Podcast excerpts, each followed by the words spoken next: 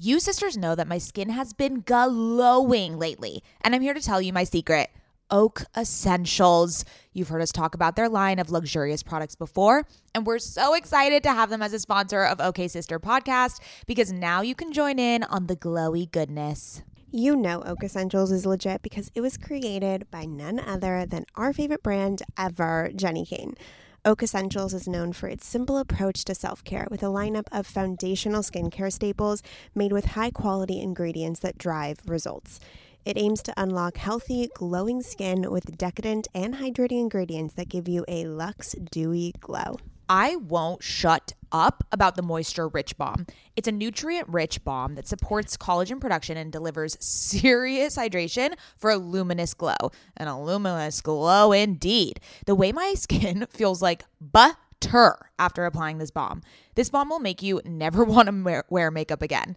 And you can apply generously during your night routine to lock in moisture as you dream. It's the definition of beauty sleep. Treat yourself or someone else this season. You sisters will get 15% off and a free organic honey based restorative mask with their first order. Oh my God, what a deal! When you use code OKSIS15 at checkout. That's right, 15% off plus a gift with your first order at O A K E S S E N T I A L S dot com promo code OKSIS15, O K A Y S I S 1 5. Go ahead and treat yourself. From luxurious skincare to meaningful self care, you deserve it. Welcome to OK Sis. We are two cultural observers and curious minds who happen to be related. I'm Scout. And I'm Maddie. Get ready for some serious sororal energy as we chat about and comment on one another's current fixation of the week. Ready, ready sisters? Sisters. Hey, sisters. Hello, good morning, good afternoon, good evening. I'm covering all my bases. You really are covering you know, all your just, bases. Just in case. Just in case. Okay, I like that idea. Yeah. Uh, welcome to OK Sis. This is the podcast where Scout and Mads are sisters IRL and uh, chat about things that we're currently fixated on because we're very phasey people and every day we are obsessed with something new. Okay, you that was like really quick and you sounded half amused and half super bored. Oh my god. Yeah. I'm yeah. never bored talking about okay sis. Good, you shouldn't be. Oh, I was just focused. You were very focused. Yeah, you were like a I, marathon runner. Do I sound bored when I'm focused? No, you just like said it really quickly, so I wasn't sure if you were trying to get rid of it. You know no, what I mean? I'm just a talk a, uh, a fast talker. You are a fast talker. Mm-hmm. Um, for those that don't know, I'm Scout, and I am Mads. And with I'm an S, JK. Mads with an S. Her real name is Maddie. Well, your real name's actually Madeline, but yeah. Oh, spell my name. M A D E L E I N E. That makes one of us in this family. I know. I'm the only my, one that knows how to spell your name. My our parents do not know how to spell my name, and they fucking gave me that name. Every airport ticket, a plane ticket, is spelled, spelled wrong. incorrectly. That's yeah. funny. And I'm like, how do you expect me to go on the plane? They always spell my, they always spell my middle name wrong. Oh, how do you spell my middle name? S O F I A. Yes, correct. They do PH. Sophia, they do PH. Dad did PH once. I was like, what the fuck, man? And also, it's like it's named after your, your mom. mom. Yeah, his mom, my grandma. How do you not? How know? do you not know your mom's name? Right. That's, That's what I said. Hilarious. One time he spelled it with a PH. I was like, what is going on? Oh no, yeah, they don't know how to spell my name. They ask me every time. They're like, wait, how do you spell it again? Like, oh my god, it's so funny. Fuck? I think I picked your name. Yeah, you did. They came to me with two names and they asked me to pick. Oh, I know what the other name was. What Ready? was the other name? Rafaela. Okay, you are, love me. You love me so much. You are so happy your name is Madeline. I, I did you would have think it, such I, a service. I think it would have been really cute, Ruffy. Ruffy, Ruffy is really cute. But Rafaela is the most Jewish. Rafaela's a little fiddler on the roof ish. I can you imagine? But Raph, Rafaela? Raph or Raffy is really cute. I think Ruffy as a for a girl is actually really cute. But yeah, wow, I dodged a major bullet. Say thank you. Thank you. You're welcome. I owe I owe my I owe a life of non embarrassment to you. Although I, everybody embarrassed us because of our last name. I know mayo. It's like Pass the mayo. Pass the mayo. Do you have a sister named Patty? Oh, oh everyone used to call me Patty Mayonnaise. Oh, that's really unfortunate. Yeah, so maybe I should have gone with Ruffy. Ruffy yeah, Mayo. Maybe Ruffy Mayo. that just I don't know about that. Nonsense. I don't know. Isn't that weird that Mayo is now my maiden name? So weird. You're not a mayo. It's like I so am sad. a mayo. I, I will always be a mayo. So but I made the switch. I took the plunge. You did. Took my husband's last name. wow, what a non-feminist. Just kidding. Don't even go there. I'm the biggest feminist you can find. know, it's fun. It's fun. You want to be a, a unit. I want to be, yeah, and I want to have the same last name as my children. That's true.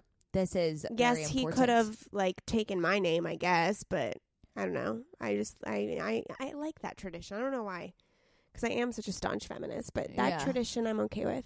Okay, that's fine. I just don't like it when you have a wedding invitation or an invitation to something fancy and it says Mr. and Mrs. Adam Sobel. Yeah, it's that's like, what? weird. What about my name? Like, put my fucking That- name in there. That I never understood. Like the first name, like Mr. and Mrs. Sobel s- is good, but like why Mr. and Mrs. Adam, Adam Sobel, Sobel? like, Like, your yeah. name is not Adam Sobel. yeah, thank you. I know. yeah, that that's a little. That needs to be a little uh, Changed. changed in in. I wanted culture. to do something for my wedding invitations. I wanted to do I wanted to do it the opposite way, right? Mr. and Mrs. Gabby Sobel oh for my God. everybody, but like I I chickened out. I'm sure people would have been so confused. also, I kept forgetting to put doctor in front of people who were doctors and like people got pissed. Yeah, because they work hard for that shit. I know, I didn't even think about that. I'm sorry. I know. Anyways, let's do the word of the week. Okay. Okay, the word of the week is sirenic and it's melodious, tempting, or alluring. Wait, wait. Melodious? Melodious. That could be a word of the week as well. I know. Wait, serenic. Melodious. Isn't mel- Sirenic. What it uh Hold sorry, on, what- let me play it again because my husband told me that I pronounced one of the word of the weeks wrong one Uh, time. So hold my on, boyfriend give me a says second. that too. Yeah, sirenic. We got it right this time. Yeah, my boyfriend is always like, "Uh, you definitely did, didn't do the accent right on that." Um, okay, wait. Uh, what's the other uh definition? Sorry, Melodious, tempting, or alluring. tempting or alluring. So she has a sirenic power over me. Woohoo! Oh, yes. I think OK Sis has a serenic power over her sisters. I don't know. Well, let's hope. let's hope. Attempt. Well, I mean, I don't know about seems like tempting, but alluring, yeah. I, yeah. I- I don't. I can't tell if it's a positive or negative word. I think it's a positive word. Okay. I think it's just like a. Uh, uh, yeah. Okay. Great. No, it's like a, it's like you're kind of Like, a spell on. You have a yeah, spell over Yeah, me. like you're Okay. drunk in love. Drunk in love. I can't even sing that song. I have a terrible voice. Um, you woke up in the kitchen saying, "How the hell did this shit happen?" Oh, Oh, baby. Is this a new thing where we just like sing songs in the Drunk intro? Love, we're burnt on her. Oh my god, Um, that is enough. now I'm just thinking about Bliss, Lau, and how she had the Put body, chain in and the drunken love. Yeah, if you guys haven't listened to that episode, it's super. I think it's number thirty-six. Wow, Yeah. so many episodes. Okay, um, Claire this guest, is an angel. you guys, How, she, how does she have such sex appeal? Like, how does she do has like can I get that kind of sex appeal going on? Like, she's just got this angelic sex appeal. and confidence. And yes, exuding and intelligent beyond words. beyond words, you guys. There's so many gems in this episode, and she's just She's So she's actually sirenic, yes, isn't she? That is like the perfect. I didn't even put two and two together. I really didn't. But that is like the perfect way to she describe her. spell on us. We were Yeah. we were um hypnotized by her. Transported to another, not time, Oh, but yikes. another plane. another plane. no, but she she really she does say this one um piece of advice, and I, I'll let you guys kind of figure out as, as you listen along. That was so simple, but just mind boggling that we like don't ascribe to it every day. Um, What we was just- We complicate things too much. Oh yeah, yeah. She also has a Um, really no, good it- message for body positivity, which I really enjoyed. Mm-hmm. Yeah, you guys are going to love this. She's, I mean, she's not only is she, She's kind of philosophical. yeah, I mean, not only is she a yoga teacher and and uh, she's created this whole movement called Trill Yoga that's just more inclusive and um, kind of shatters the stereotypes of westernized yoga. She is just such a, powerful human being. I have no, I no other way to really describe her. She's just so powerful and yeah, and and unique in herself and very sure of herself. yeah. We can learn a thing or two from her about confidence and feeling really present and grateful for the where you are at in life at this any given moment. Yes. Okay, sisters, Ah. enjoy. Enjoy. We love you. Okay, sisters, let's talk about hair shedding. Does the craziness of everyday life leave you stressed and shedding? Since having kids, have you started seeing a little more of your scalp? Hi, I've been there. When it comes to thinning hair, there are many root causes at play, and Nutrafol addresses them through a multi-targeted, whole body approach. Ugh, thinning hair just isn't the vibe. Nutrafol is the number one dermatologist recommended hair growth supplement with over 1 million people seeing thicker, stronger, faster growing hair with less shedding. Amen. Everyone's root causes of hair thinning are different, so a one-size-fits-all approach to hair growth just doesn't cut it. Nutrafol has multiple formulas that are tailored to give your hair what it needs to grow through different stages, such as postpartum, like me. After I gave birth, I noticed that around the crown of my head, my hair was shedding. I've been taking Nutrafol for almost three months at this point, and I am not kidding you when my husband, my friends, my family have been commenting on how long, strong, and healthy my hair has been looking lately. I mean, sisters, if you've been watching OK Sister on YouTube, you've seen my hair. While many supplements rely solely on ingredient studies, Nutrafol clinically tests final formulations to ensure their efficacy. In a clinical study, 86% of women reported improved hair growth after taking Nutrafol women's hair growth supplement for 6 months. I mean, 86% is a lot of women. Take their hair wellness quiz on Nutrafol.com for a personalized hair health plan based on your specific root causes. Take the first step to visibly thicker, healthier hair. For a limited time, Nutrafol is offering our listeners $10 off your first month subscription and free shipping when you go to Nutrafol.com and enter the promo code OKSIS. Find out why over 4,500 healthcare professionals and hairstylists recommend Nutrafol for healthier hair. Nutrafol.com, spelled N-U-T-R-A-F-O-L dot com, promo code OKSIS. That's Nutrafol.com, promo code OKSIS. Sisters, my goal these days is to always look put together when I leave the house. Nothing over the top or super dressed up or anything like that. I just want to look put together and feel good about what I'm wearing in an effortless yet refined way. When I look at my closet every single morning and think about what I can wear that is chic and intentional, I usually end up grabbing one of my Jenni Kayne sweaters and I always end up loving the way I look and the way I feel in them. You all know, sisters, that when I envision my highest self, I am wearing Jenni Kayne. Their sweaters are the quintessential must have item. I cannot stop wearing my Marina set. I throw it on and immediately feel like I'm in a Nancy Meyers movie, like I could just walk on the beach in Santa Barbara. It is the coastal grandma aesthetic. My favorite Jenni Kayne sweater right now is their everyday sweater in taupe. This is the definition of a staple that every woman must have in their wardrobe. Sisters, trust me on this one. I wear it with leggings, oversized jeans, and a little kitten heel or a silk maxi skirt. Legit, Mads and I are so obsessed with wearing our Jenni Kayne sweaters that we've literally shown up both wearing the same sweater once. The white alpaca cocoon crew neck, which is this deliciously oversized sweater.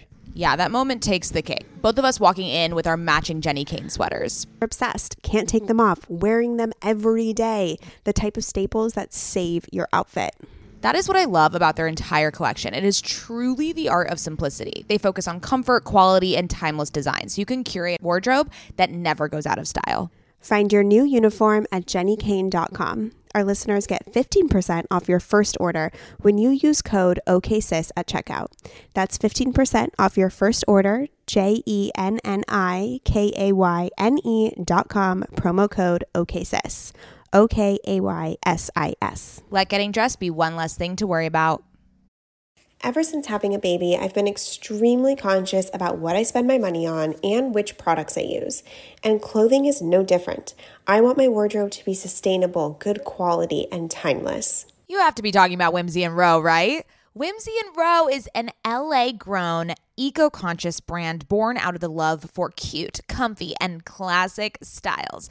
Every piece is made by women for women. Quality goods, local production, natural and organic fabrics. Yes, please give me all the linens. Just like OK Sister, Whimsy and Row is based on the idea that women are multidimensional. There's a balance of flirty feminine and minimal masculine in all of our wardrobes, and Whimsy and Row means exactly that. From special occasions to everyday effortless styles, their clothing is meant to mix and match and wear on repeat. I have been wearing their Kira pant in black linen probably three times a week. Sisters, if you've been listening to this podcast or following me on Instagram, you know that Whimsy and Row's Kira Pant in black linen is a sisterhood staple at this point. Founder Rachel Temko created the brand back in 2014 because she wanted to create an approachable and inclusive brand that cared for the people and the planet first.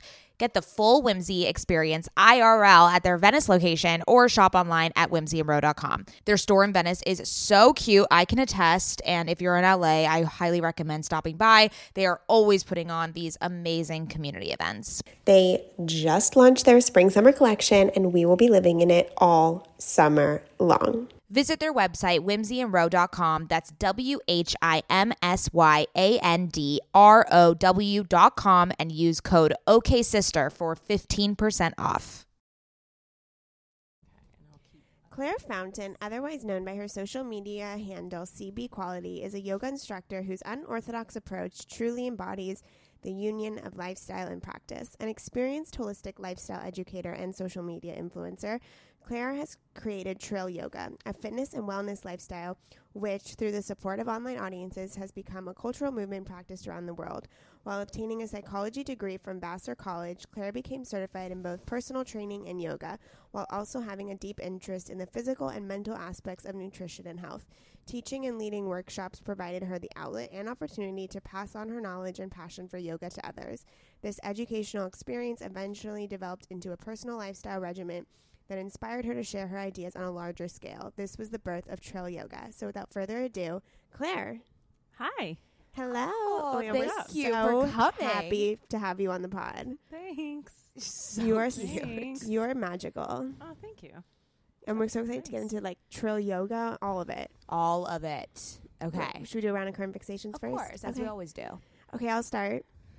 So I've got some acne issues. It's been an ongoing situation here on OK Sis podcast. I, I've actually heard about it in the other episodes. Yes, we talk had about it quite a a lot. walk with us. oh, we've had quite a walk. we're It's we've still walked, coming on. we've It's walked through hell on. and back with this shit. So, anyways, um, I've been using Dr. Dennis Gross acne eliminating pads, and I was doing them twice a day, but it was irritating my skin too much, so I started Mm-hmm. doing it just once a day, and I'm seeing results.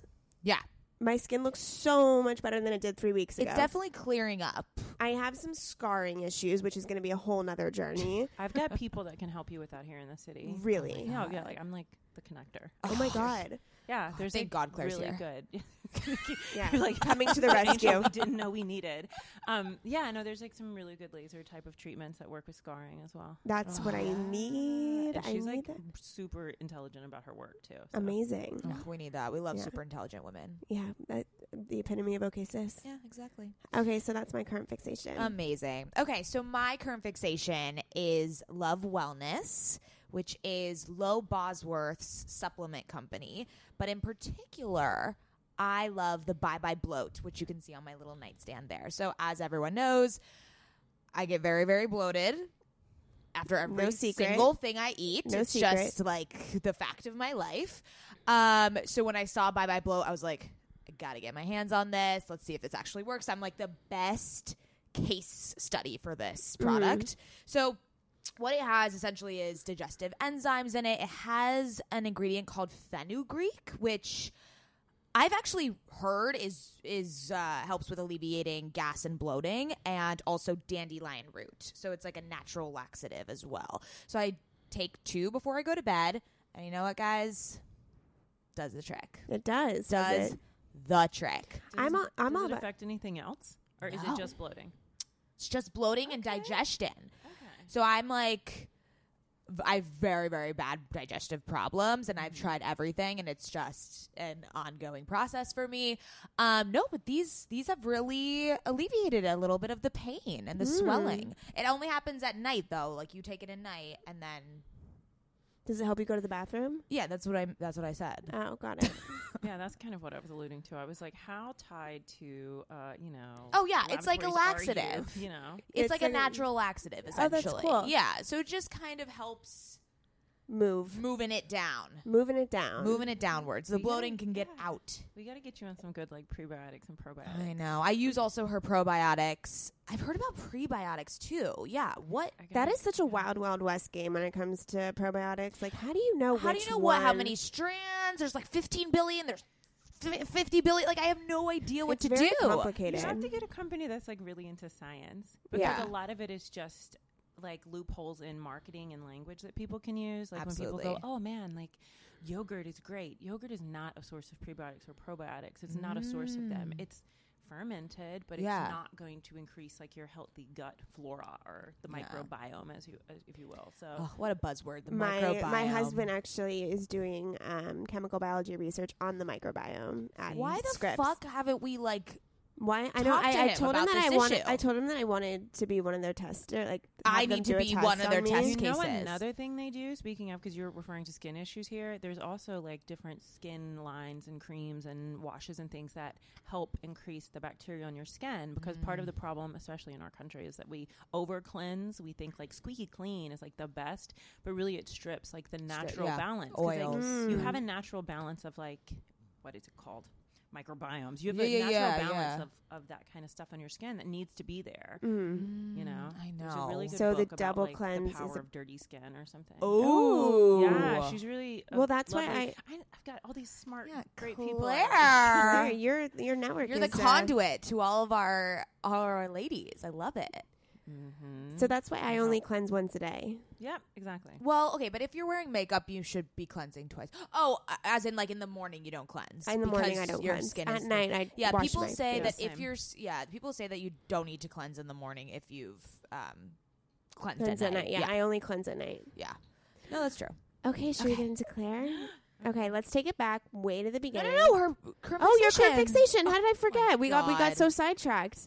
I tried to think on this but it's like I'm fixated on so so many things sometimes. Yeah, hear that's you. the birth of our Yeah. podcast. is There's We're like- so phasey. Exactly. There's like this skincare fixation where like Mhm. I'm obsessed with like these different kind of oils right now, and I, I mean, like tell I've us everything. finally gotten to a place where everything is clear and it stays this way. And I think it has to do with taking really good prebiotics and probiotics. Mm, which ones do you take? I take? seed. See, okay, so Yo, yo, get on them. They're a strong blend, though. So, okay. if you have I- issues, it's probably what you need.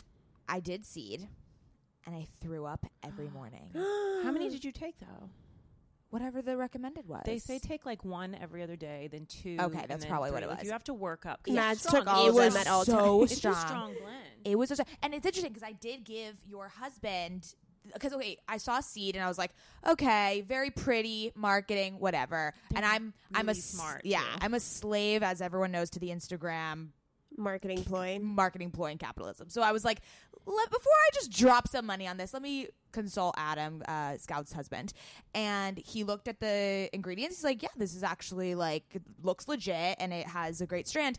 And I so i, I bought it and it's I mean it's fairly pricey, but whatever. I wanted to see if it worked, and I just I threw up every morning. I, I was like, I can't do it. Oh my God. and I'd But I say need to eat take it- and yeah. Eat. Make sure you have it like That's 'cause what I've it was too. A little like because I travel a lot, so sometimes Right. you know, like if you're going to the airport, you're not gonna eat breakfast before you get there. You're like gonna grab a water or some tea, and I'll take like all my supplements or vitamins. 'cause Yeah. I'll try not to forget, and then by the time I get to the airport, I'm like, I really need to eat something, you know. And it's not that I feel bad; it's just like you know when there's nothing else in your stomach but supplements. Yeah, It's not Yeah. a good feeling, and that's really not how you're supposed to start the day anyway. So absolutely. you know, no, eat I a little agree. something with it when you take them, and just like work your way into more Okay, but they all can right. be really beneficial long term. They're one of, and they've like helped my mood a lot, which now I'm starting to look into. Mm. I'm also like in the mental health space. I'm finishing my master's right now in this whole thing. So yeah, yoga yeah. was but half of the journey, and it's there is a big connection between like the gut brain connection. Yes, of, Mhm. like, when that is 100%. balanced. Like your mood is better. I don't know all the exact details on it, but there's really good books related to it, and there's some studies as well. So totally. We're big on mental health here as well, so we're definitely going to get into that. Oh, okay, let's get into it. Um, all right, so Your Claire's like shy away. She's just like, "Oh my god, we're gonna hit you with some hard No, you gave me a mic. It makes me feel powerful. yes, go, doesn't right? it? yeah, I feel like you have something to say. It's like exactly. Yeah, a platform. yeah. okay, so talk to us about the yoga aspect. So you said it's you know, but the beginning and it's, you know, I feel like it was your like leeway into this space, but kind of talk about what sparked your interest about yoga itself. It was kind of like the launch point. Mm-hmm. Um, I got into yoga in my teens, like around 15, 16 years old, and it was for depression and anxiety and a terrible life threatening eating disorder. Like, mm. I don't talk about that too terribly often because I don't identify with it. Mm. And I think social media is a space where people create like identities around pain and trauma, mm. and it becomes like their work in a way. But when you do that, you can't let go of it fully at times because you're mm. constantly reminded of it and you're constantly talking about it. So I never brought up that aspect of the whole story, but I do open up more about that on my women's. I have a private women's page where we have really candid conversations and it's like a really safe space that oh yeah, women Can we get on that? yeah, yeah, Okay, good. Yeah. I'll accept you. There's like I have to like you know weed through Read the through process. people, totally. Yeah, which is fine, but I I get such a different response there, you know, because it feels closed and it feels like it's a space where we can really talk about things candidly. So I do talk about the eating disorder side of things over there, and in a way that I think is more conscious, because that kind of stuff can be really triggering. And I think just about every woman has had an eating issue or some sort of body related. You know, complex at some point in their life, regardless of age, culture, etc but moving back to all of that. So I got into yoga and it became this thing that greatly helped my life. It helped my mental health. It helped me move into kind of the person I felt I was supposed to be. It gave me more peace. It gave me more clarity. And I just thought it was great. I never thought I would go into yoga as work.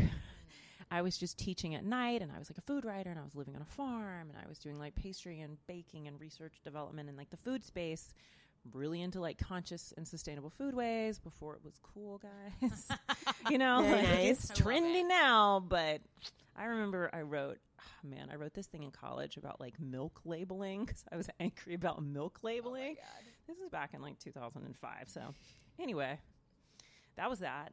And I didn't think I would do yoga like full time. So this thing, Instagram, this whole social media thing, kind of pops off, and I had left a journalism like writing position in the food writing space, and thought, you know what, I'm just going to take a little mental break. I'm just going to continue teaching yoga. I'll finish my you know personal training certifications and just take a little mental hiatus from writing and things kind of blew up.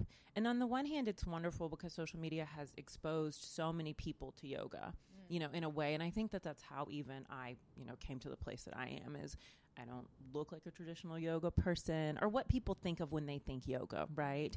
And especially westernized yoga is very much one socioeconomic status, you know, one type of person one this, one that. And so people shy away from it. And knowing the gifts I got from it, you know, that help with mental health and clarity and just peace and just making you a better human, kind of. Yeah. And knowing the things I got from it, I think yoga could help so many people that don't even know what's available to them to practice, Right. like men included. Um, it's not just like women in pant in tight pants stretching. Lemons, yeah. yeah, it's it's much more of a lifestyle and a larger practice than that. So it was really good to have a space to say and a platform for people to go, oh my goodness, yoga can be something different, and maybe I want to try this, or maybe I want to give this whole wellness thing a shot. So on that side, it was really positive, but it was never just about yoga. You know, it was about the greater concepts of like wellness and taking care of yourselves. And, you know, self care is quite radical when you actually learn about it. It's not just manicures and, Yeah, you it's not the material. it's a- yeah, it's not all just the Mhm. materialism. yeah. I love how you talked about because Scout and I, Scout, wow, Scout and I started doing hot yoga when I was in, when we were in high school, Mm-hmm. and it completely transformed both of our lives. Like we were also inspired to do a 200 hour teacher training course, and Look at that. we, you know, it has this very restorative and clarifying process that that does exude into the rest of your life. Like once you really get into it, and also for me personally, it was the jumping off point to exercise and to mental clarity and to Mm-hmm. u- using exercise as a way to that um, mental awareness. And it's such, uh, yeah, I I just kind of resent the fact that it's been portrayed, especially in Western cultures, as this like white mom who can do yoga when she drops off her kids. Like that's just not. There's so much more to it. I had a really weird relationship actually. So Mads introduced me to yoga and we went every day together and we did our teacher training and it was great.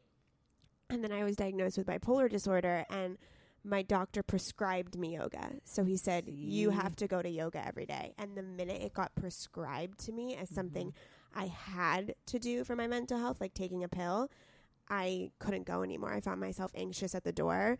And it's taken me a really long time to rid that negative connotation from it and get back into my practice. But I was really bummed when that kind of became my relationship to yoga. Yeah, that's interesting. I never heard you talk about that. Yeah, it was it was Because really- you did drop off from it for a while. I would, I, would be in classes and having anxiety attacks and have Mm. to leave halfway through. because it was a prescription. it was a prescription. Interesting. It wasn't something that was intrinsic. Something that you It was something I did I for yourself. quote unquote had to do. Yeah, every I felt day. obligatory. Yes. And then, and in that, and in that, and then within that, it feels like restrictive and it feels controlled, and like that just triggers more negative things in the anxiety space. That Absolutely. you don't want to take that. It's even what I tell people. It's like when exercise, and they're like, I can't make myself go every day, and I'm like, then don't. Yeah. Like, then don't. Like when something starts feeling negative to you, no- actually don't engage in it. Like it's not. It's okay. Mm. You can find a new path. You can forge a new way, and your prescription for wellness or for health doesn't have to look like everybody else's. You know, and so it's about ha- it's like trusting yourself to Absolutely. say this is okay for me and this isn't okay. It's like very simply, even when I was young and in treatment and all this kind of stuff, I would just think, I want to feel good. I want to feel good. What is going to help me feel good? And if it doesn't help me feel good, you know, I'm just gonna let it go.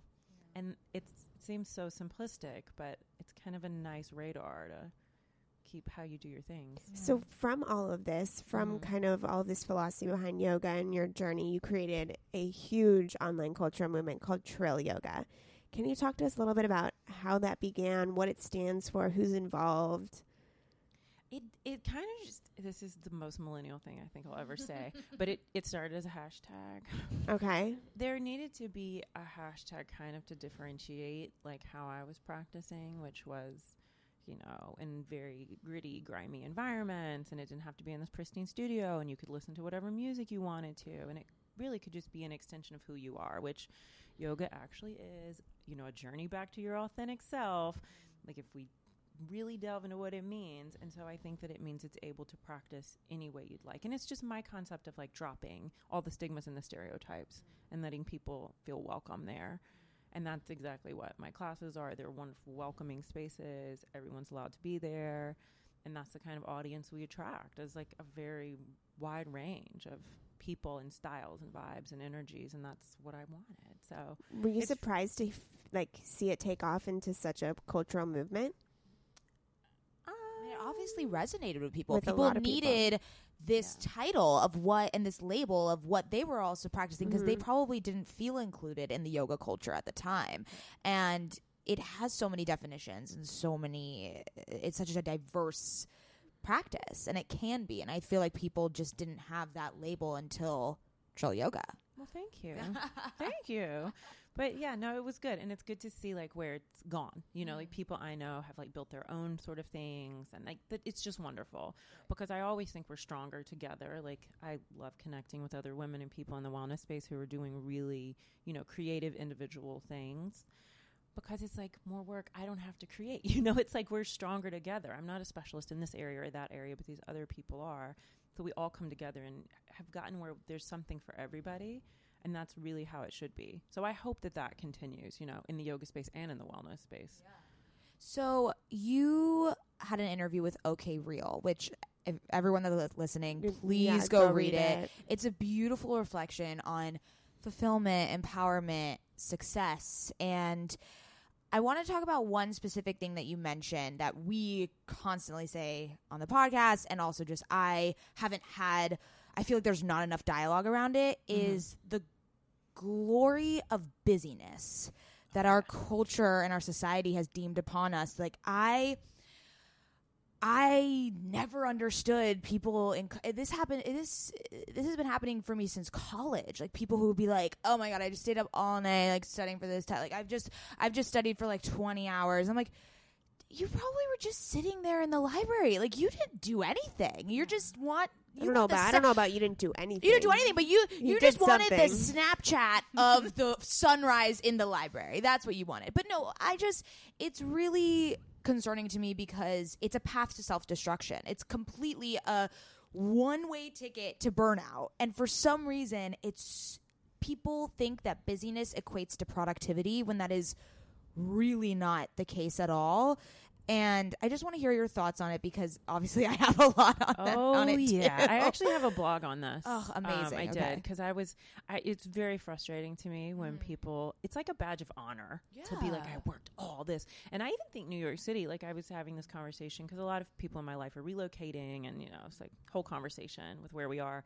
But living in New York City, it's almost this idea of like, if you're not struggling, are you doing anything? Mm-hmm. You know, like if it's not hard and like this rat race, are you really accomplishing anything? And that's that's not real. That's not that's like a lie that the city or you know popular culture tells us, right? So like the harder we work or the more tired we are, somehow the better we're doing, and that's And really like- not that's right. not normal. And there's this competition of how stressed you are. Like I remember one time my friend, my bo- me and my friend were just like talking about how how stressed we were, and then I wanted to one up her, and I was like, oh, but no, I'm doing this because that makes me more stressed. And I looked back at myself. I was like, why am I? Why is that?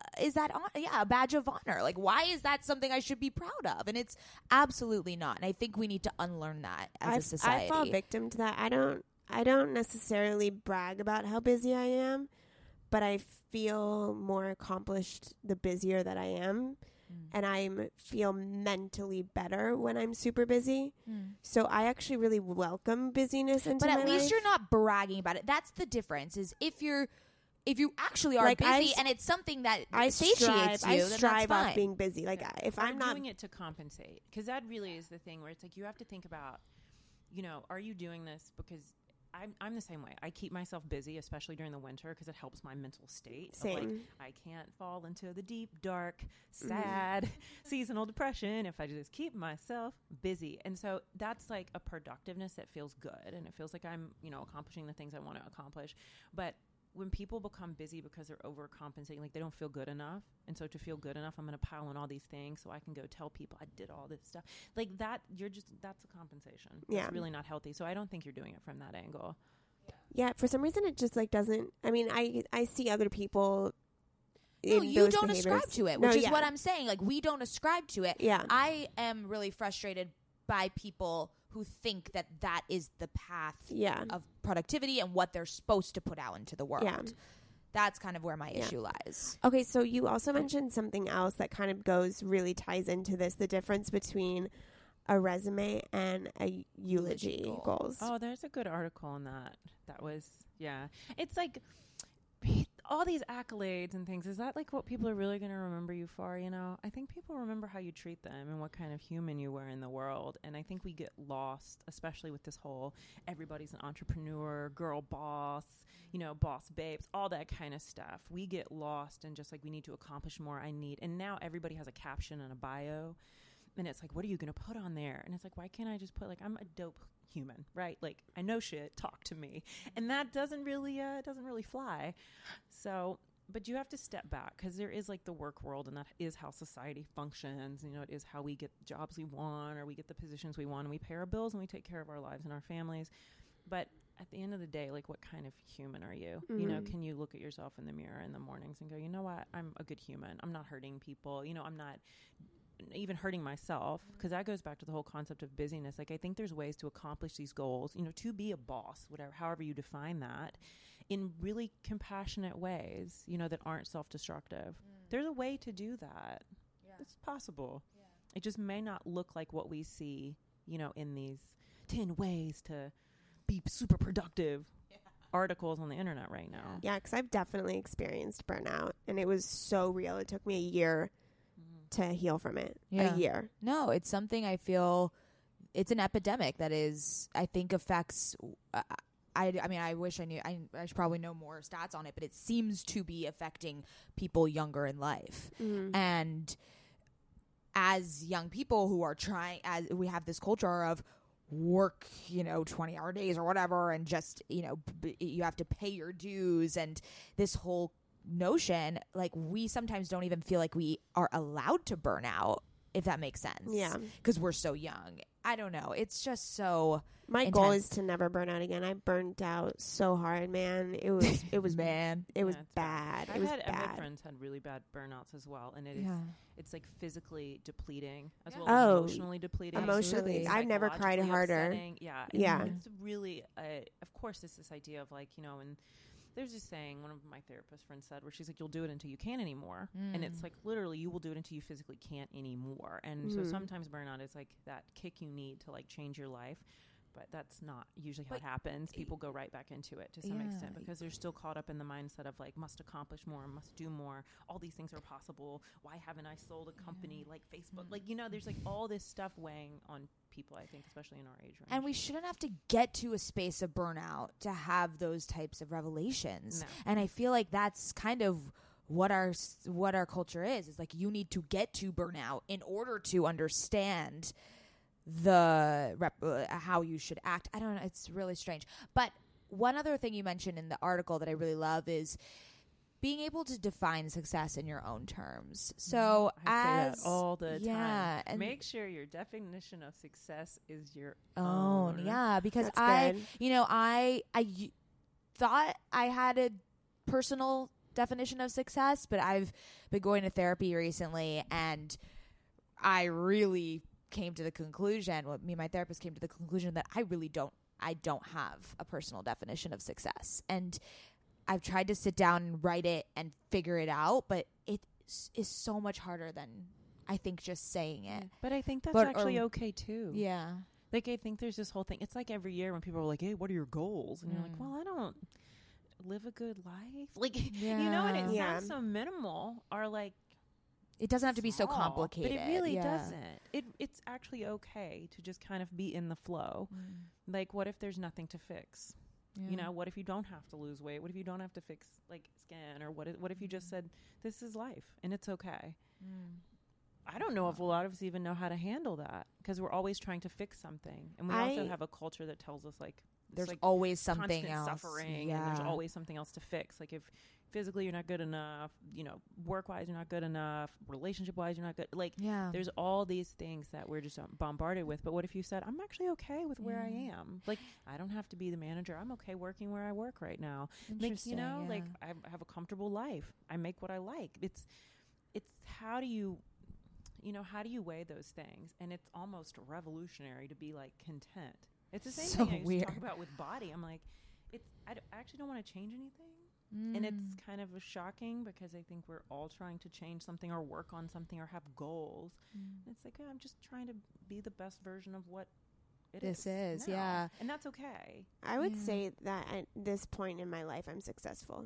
I would like 100% put a stamp on I'm successful because for me, I love the process of my life. So, yes, I do have goals and yes, I do have things that I want to achieve, but I love the process of achieving those goals so much that it doesn't matter if I hit them or not. The process makes me happy. Yeah, and I like what you said. I mean, to me, I'm I'm in a constant state of self improvement. Like there's always I I love the aspect of of improving myself and learning more and whatever the case is, but it get it plateaus. It gets to a point where it's debilitating sometimes for me, where it's just I could be better at everything and anything. well i mean we all could Yeah, of But I mean, that's course. the idea. Like, there's always going to be someone better and there's always going to be someone worse like and that Mm. sounds ridiculous but it's true Yeah. So, I mean, I think once again, it's like defining these things for yourself. Like Yeah. what is meaningful to you and what's going to make your life feel full. And I read an article about life satisfaction the other day, Oh yeah. like global stats on life satisfaction and how they kind of like form a bell curve and all this Mm. stuff. So it's like how satisfied are you with your life? And if there's Mm-hmm. areas you want to change or work on, that's okay. We just start making, you know, progress in that area. Mm. And then it's just a constant process. How do you define success? Oh man. I think designing success for me is a big part of it had to do with like the mental health stuff, like going through all the stuff I went through in high school and like there's just I don't go into it, but there, there could be like trauma, just hangovers if we talk about all of it, but I think a lot of it is like I survived, I'm alive, I'm well, I'm loved. I love how I love and I'm doing things that I think are meaningful in the world. Mm. And so that's really important for me. So on the one hand, yeah, like I feel like I'm successful, but there's still that voice of like you haven't accomplished these big, huge things you think you know you're capable of. Mm. So that's like what I work on Mm. is like how I balance those with kind of just sitting still. It's like that idea I think about like I'm always trying to fix something and make it better and greater. And I'm like, what if I don't have anything to fix? You know, what if I just accepted things and then let them grow as they're supposed to grow? So That's a- that's wow. so beautiful. One. It's so simple and But it's so so impactful. Yeah. So you talked a little bit about mental health, and you seem to me to be a huge mental health advocate. How did you first get into the mental health sphere, and what does it mean to you today?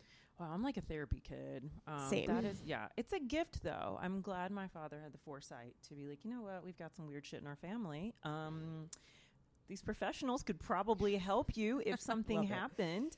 So you know, it's like been this walk of like good therapist, bad therapist. Um, after high school, I got my degree in psychology, but I kind of made this pact with myself. I was like, I'm never going to go into clinical. There's like too many people acting out like their sicknesses, and they're only in it because they're obsessed with their own pathologies.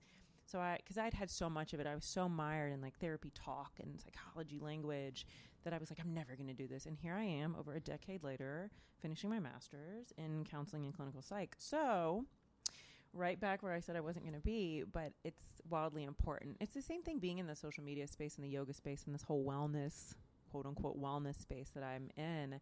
Is I'm like, you know what? We don't need another like workout as women or as as men even. We don't need another way to like get, you know, tight buns and no cellulite. Like we need some healing, like brought to us by deeper meaningful things and working through trauma and working through, you know, PTSD or depression or anxiety or legacy type of issues within families of, you know, mental health that just comes down that you're conditioned to from families. That's what we really need. And so I feel like I can best serve my audience and the people around me by going into that work. So So, is your goal to be a therapist at the end of this? I want to get my license. I don't know if that means I have a private practice or not. It may just mean that I continue to speak and educate and kind of bring more awareness to it. Write a book or two. Yes. You know, hair flip. That's what I'd like to do. Um, but yeah, it's just I feel like there needs to be more people in the space with credentials that are credible in what they're talking about. Uh, I mean, I think I'm probably the only wellness person who doesn't drink apple cider vinegar in the morning because I think it's gimmicky. I don't drink celery juice. I don't think just, you know, a gratitude journal can solve all your problems. I think it's a great tool, but I don't think it is the whole pie, Picture, you know? yeah. And the same thing with healing. I don't think there's just one path. Like, Mm. I think, yes, there's therapy and there's traditional modalities of healing, but there's also yoga, there's massage, there's, Mm. You know, walking, silent retreats. I don't, whatever does it, knitting, whatever does it for you. So, I think that combined is how people find like real healing. Yeah. So let's say you're feeling you're starting depression is starting to creep in a little bit, and maybe you're not feeling your best. What? Where do you go? What do you look for? How do you heal yourself from within? Ooh, I have been there many times, especially during the winter. And this year it was to the point I got recommended a, a happy light. Have you guys seen these? Oh, Yeah, yeah. yeah. Yeah. For I got seasonal recommended affective. a happy light, and so being the you know Amazon pro I am, got it in Yes. like ten minutes. Was like happy light coming through, and I use it and it helps. Mm. But I didn't think I'd ever have to get to the point of a happy light. You know, like these are mm. the things we think about in our heads. I make sure I take like the supplements that help make me feel the best. I make sure I exercise. That's huge. Even if I don't want to go to the gym, I will go solely because I know it's good for my mental health. I make sure I don't isolate because my depression, I isolate a lot. I'll just hang out and not talk to anybody for a while. And so I make sure I like talk to the people who make me feel good because sometimes social stuff can actually make us feel worse. So making sure you have like a strong connection of relationships around you. So I do that and I make sure I can get some sunshine mm-hmm. if possible, Yeah. which also gives you something to look forward to, which is a nice kind of moment. I journal a lot and I do have a therapist who I talk to, which is helpful. So just going back to like the tools, it's like with depression or even anxiety, like you have to have a toolbox Mm-hmm. and you have to be like, okay, what in my toolbox can I use today that can help me and go through that? And then if that still doesn't work, just looking for more tools, you know? Or That- even, I don't think medication's the worst thing in the world. Some people really need it and it can help them a lot. So I think not shaming, again, not shaming whatever option or healing or, or that works for you. Yeah, tools in the toolbox is a big one for me since I got my first depressive episode when I was 14. So I was put into therapy pretty immediately. So I've been in therapy my entire life. And it took me a really long time to finally get a toolbox that made sense for me. Like it, was- it's a lot of That's a- trial and error. That's a good way to put it. Like a mm. toolbox that makes sense for you. Yeah. Yeah. It Yeah. was a lot of trial and error, and I'm only now just feeling as if I kind of have it filled correctly. Yeah. Mhm. And that'll probably be a process that is fluid. Oh, you for know, As you get older, have different life experiences. Mhm. This may work better then. That may work better then. And so just being open to that, Yeah. you know. So you have a really um, strong social presence, and we talked about you know the negatives and the positives of social media. But how have you been able to create a very genuine presence and a genuine community? How what is it like to work with brands that you know you you don't lose that sense of self and that That's Yeah. a big one. yeah. I no because it's to- hard No, but it is a big one, especially now because it's Yeah. hot. Like it's hot. Mhm. I mean, my following was built up in like 2013, 12 or 13. So this is like before we didn't know what we were doing. Like we didn't know Yeah. what it, we were doing. There were no brands like that were paying anybody. Mm. This wasn't a digital marketing hub of commercials and capitalism. It was like pictures got a lot of likes and they'd get reposted and boom, all of a sudden you'd wake up and I think I had like 200,000 followers in like less than 9 months or something. Like it was a different time in the world of socials. And so now it's been the last few years have been kind of a weeding out and no pun intended with my like handle here, but it's really about quality over quantity. Mm. So it's not just about the numbers. There's this big women and girls who want to be influencers. They're obsessed with numbers. And so they're like, How did you grow it? And I'm like, I don't know because I don't watch numbers. I don't mm. look at it. I get no notifications. I don't watch the numbers at all. If they're up or they're down, I'll probably notice a little bit, like the large mm. macro kind of numbers. But on a micro level, I don't look at all. And that's brands hate that because they love return on investment. But it really depends on what kind of investment they, you know, not investment, but what kind, what kind of return they want. Sure. Do they want brand awareness or do they want an increase in sales? You know, are they do they just constantly kind of want to be in people's ear so that when they are at a store or they are online and they're making a purchase, they go, "Hmm, I've seen this a lot." You know, just that familiarity, I think. So it depends on what their goals are. But it was like the wild wild west. It still kind of is the wild wild west mm. we don't know what to pay people sometimes. There's contracts. I mean, I modeled at one point and I was involved in a lot of the entertainment industry. So I was kind of used to the idea of like usage rights and like knowing where images are going and knowing how many people have to get paid out from a certain job. Like, are you just paying me as talent? Or are you paying my entire production team? So it's like there's so many levels to it. But let's get back to the question about how do I maintain the authenticity, which is a buzzword as well. Mm-hmm. And it's like authenticity is now contrived because people know it works. So all these people who want followers and they want to be an influencer, are like, well, how are you authentic? And I'm like, well, the, if you have to ask me, I think you've lost it. yeah Because Yeah. authenticity is really just being yourself.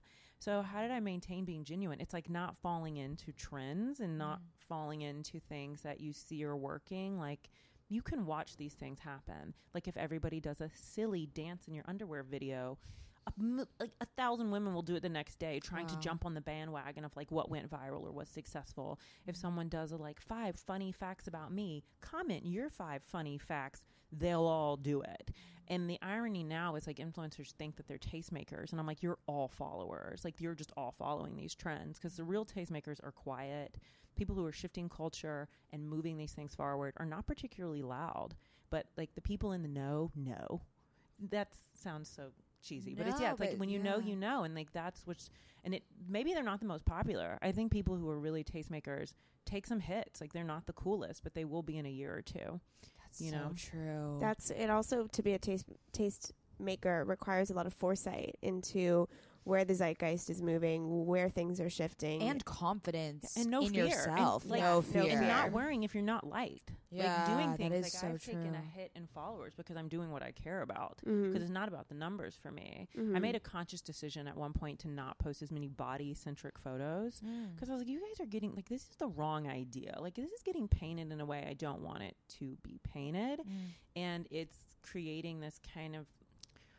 Um, it's relying on body in a way that I think can become really cheap, especially in the social media space. And sure, we can put all these big, I'm just an empowered female, but like we should be really skeptical of things that look and feel like empowerment, but aren't really empowerment. Absolutely. You know? Yeah, you've talked about this kind of. I think maybe in the beginning you got not sucked in, but you got labeled as like the body positivity, body empowerment social person. w- what about that didn't feel right to you? I think the way that it is represented is what didn't feel right for me. Okay. Because at one point, I was working with um, a friend of mine at the time, and we were like, we're going to do this like hashtag, like, don't get bent out of shape about body. And I was like, how am I going to take a picture that represents this without showing my body? Like, it's this back and forth. Because I thought body confidence was like, well, I showed the fuck up. Like, I'm willing to put my practice on the internet in all of its, you know, imperfect glory sometimes. I thought that was body confident. I thought existing in the world unapologetically, no matter what my weight was, or my height is, or my skin, or, you know, how dirty or clean my hair is, I thought that was body empowerment. I thought just showing up was. Mm-hmm. Why does it have to be an image of like women in their underwear? Like, why is that the only way that you can be confident? You know, I think confident also exists behind closed doors. Like, how are you with your intimate partners? You know, how are you just at the beach when no one's watching? You know, when there's no pictures being taken, how do you show up in those spaces? I thought that's what it was. So it turned into something where I'm like, okay, this is going in a direction where I'm like, I want to kind of value women more than women's bodies are valued. And so I have to consciously, if I'm going to, you know, do these things, if not, because then you exist in a space of cognitive dissonance, right? If you're sitting there going, oh, well, women are way more important than their bodies, but every picture I post is like my ass cheeks, you know, like it's, you start going, my actions and my thoughts aren't aligning. And that's like a really uncomfortable place for humans for us to be in when we can't make sense of kind of what we're doing. So I thought, you know what? If this is what I believe, I have to start moving in that direction. And it's always a fine line because I don't want women to be ashamed of their bodies. I want to be able to go to the beach and wear what I want and hang out. And if I post pictures, I post pictures. You know, I want it to be a much more free space, but there's still larger perceptions that I think have to kind of be managed. And it's tricky because social media is a conscious decision. You know, these don't get posted without our consent. We are usually at control of our feel like pages. we forget that it's a conscious decision, and we talk about like kind of like the unfollow movement. Like if you don't, if something is making you feel insecure or is not sitting with you right, you have the choice to unfollow that account. You have the cho- choice not to see that. I think people forget that we have power over what content we consume Mhm. and And what we post.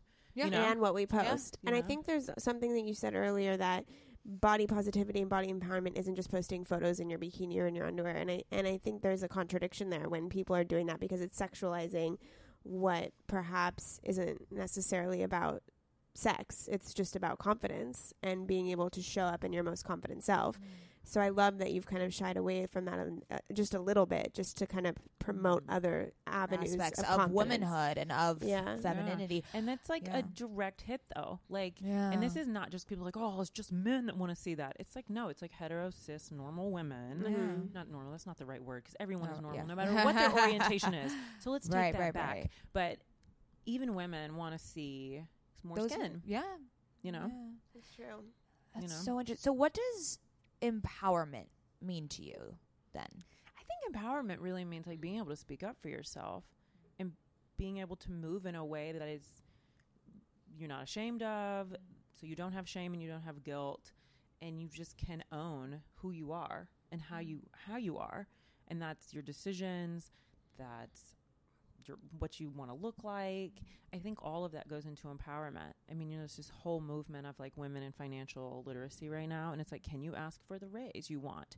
Can you ask for, you know, the type of contract terms you want within like business? Can you stand up for yourself in relationships?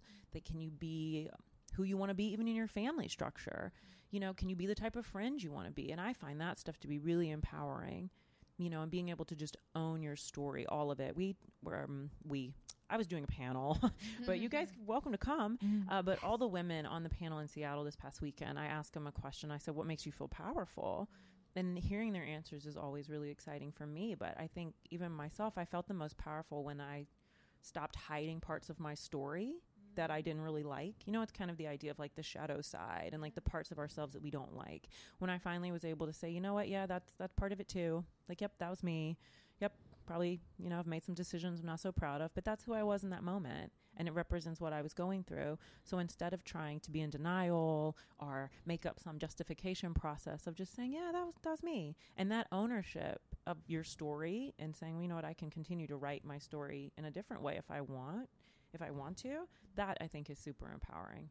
I think something that happens a lot in the mental health sphere is that once you once you realize what you're going through and what you have gone through and what you might potentially be going through in the future that you can rewrite that story and that you have that power and once you find that power which I would openly say I'm still finding I would think but I love that idea of understanding that what your life is is what you make of it and you have the option and the choice to make a future And- to be what it is. and there's no shame around the past and i think Yeah. that's Yeah. something that i've discovered from this podcast scout is you you are like i will tell anyone and everyone that i have bipolar Mhm. that i am a manic depressive like i will tell anyone i want to put it out in the world because that's who i am and i want it to not be a shameful thing and i want it to be part of my identity because it is and i just had never heard of it being spoken that way Mhm. and it was interesting because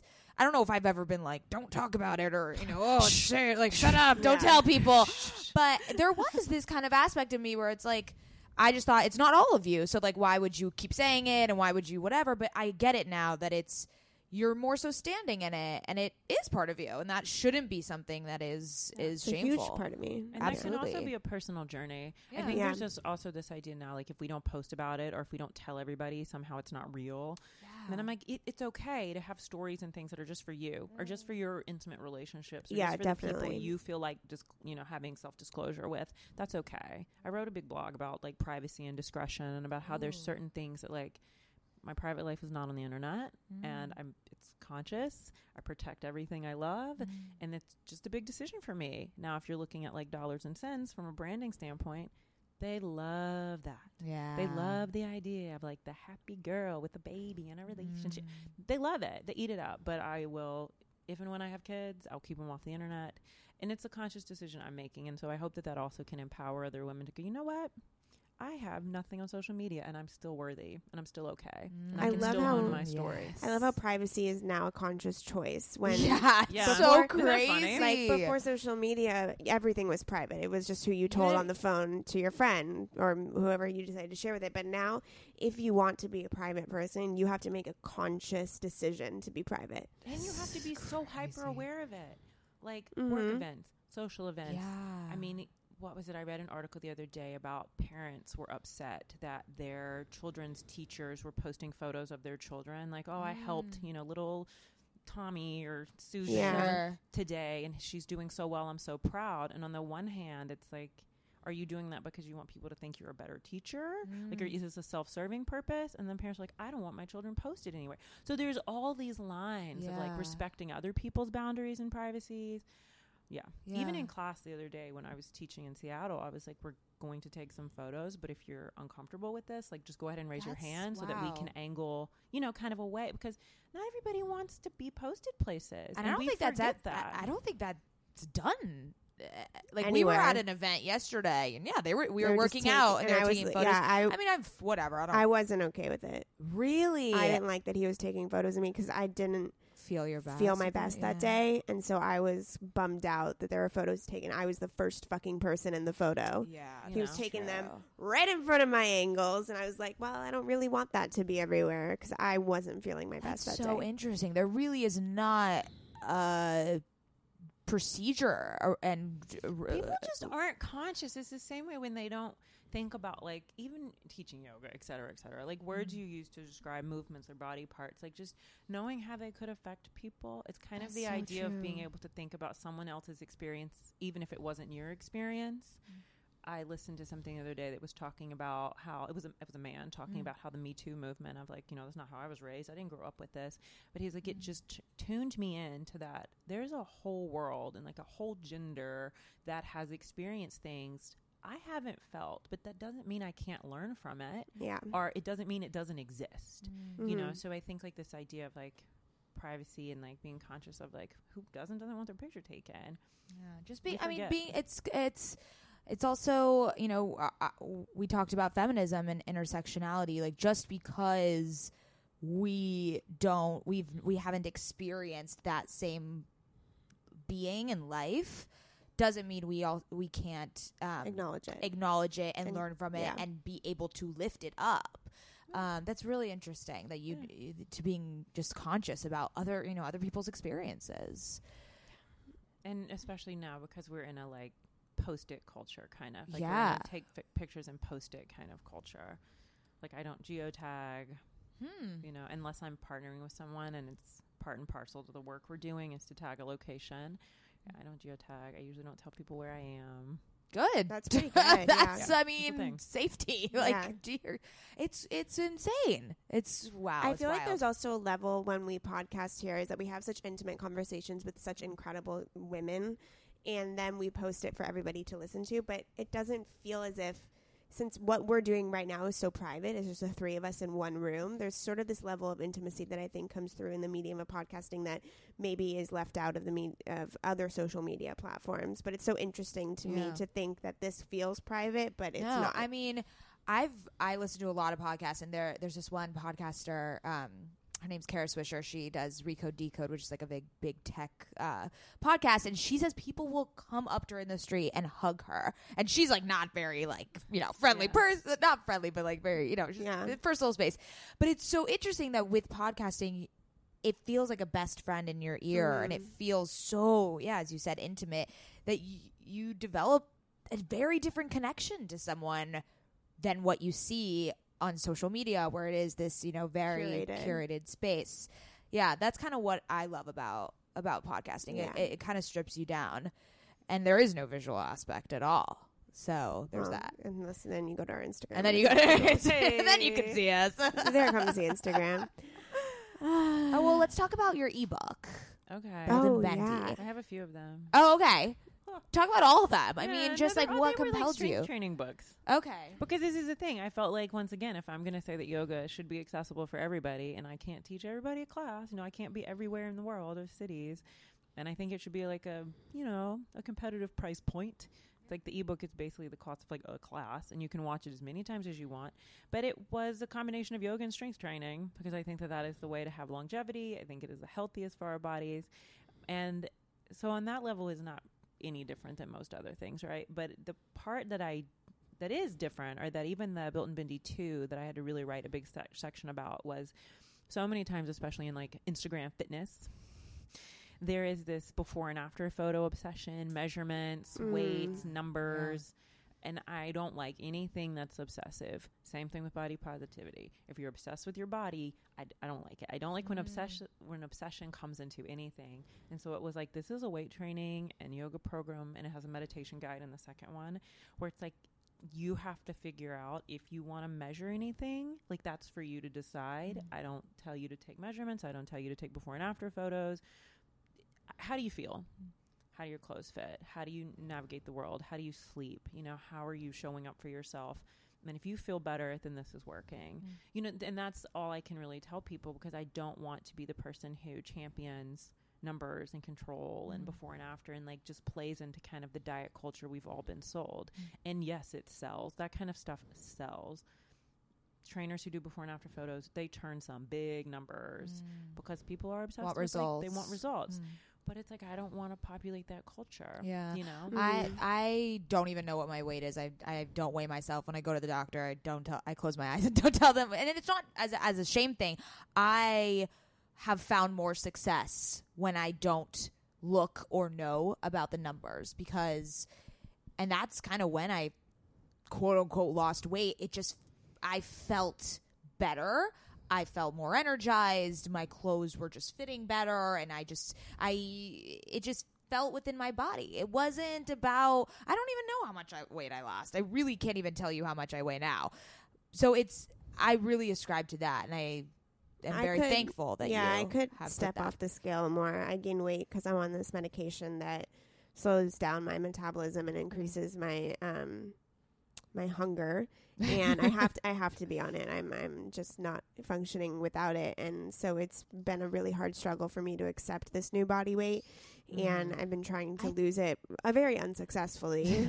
no, but I think the number is blocking you. I think so too. I think I just it can need get to really psychological. It it, can. if And it, can, also ruin your throw an day. enti- I was going to say it can Yeah. throw your entire mood off because we are so like we have just been so conditioned to Mhm. numbers and to size and even our own bodies, like just what we think is our normal. You know, like we just have these concepts, and it's Mhm. about challenging that. Mm. I wrote a thing for the thirty or Byrdie. I can't remember Oh, where I it was. love the 30. But yeah, I wrote a thing about like scales and weight Mm. and like should we weigh ourselves or should we not? And I'm like, there's two sides to this. It's like not being attached to it, but also being able to see it and not have a reaction. Yeah. And I that's have a almost more powerful yeah. to say, oh yeah, whatever it is, it is, and just kind of move on with And your that's day. really hard to get to. that's- yeah, that's that's, like- a, that takes a lot of unlearning. like pro level. Yeah, I'm not- I'm not then there. You're a pro. Then you, You have all your problems We covered. need, some, we need some like video game noise. That's like Yeah, you've it's like, reached, you've reached level. it. you know, you've transcended your body at this point. Oh my god. oh my god, I love it.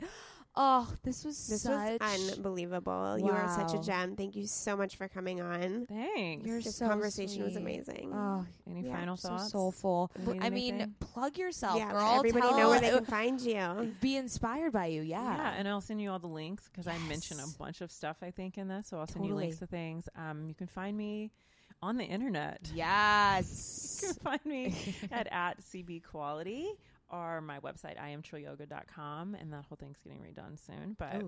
yeah, you can just Very find me on the internet and Yeah. come hit me up on the women's page, which is at CB Quality Training. So I go over exercises far more in depth there because Mm. no one's making asinine comments, you know? Ooh, and like it's just a more open and safe space. So all the ladies come hang out there. Beautiful. We're joining. we're joining. come we're through. there. We're there. Aw, okay. thank you so much You can find us at OK Sis Podcast. Yay, love you, Love you, sisters. sisters. Thanks.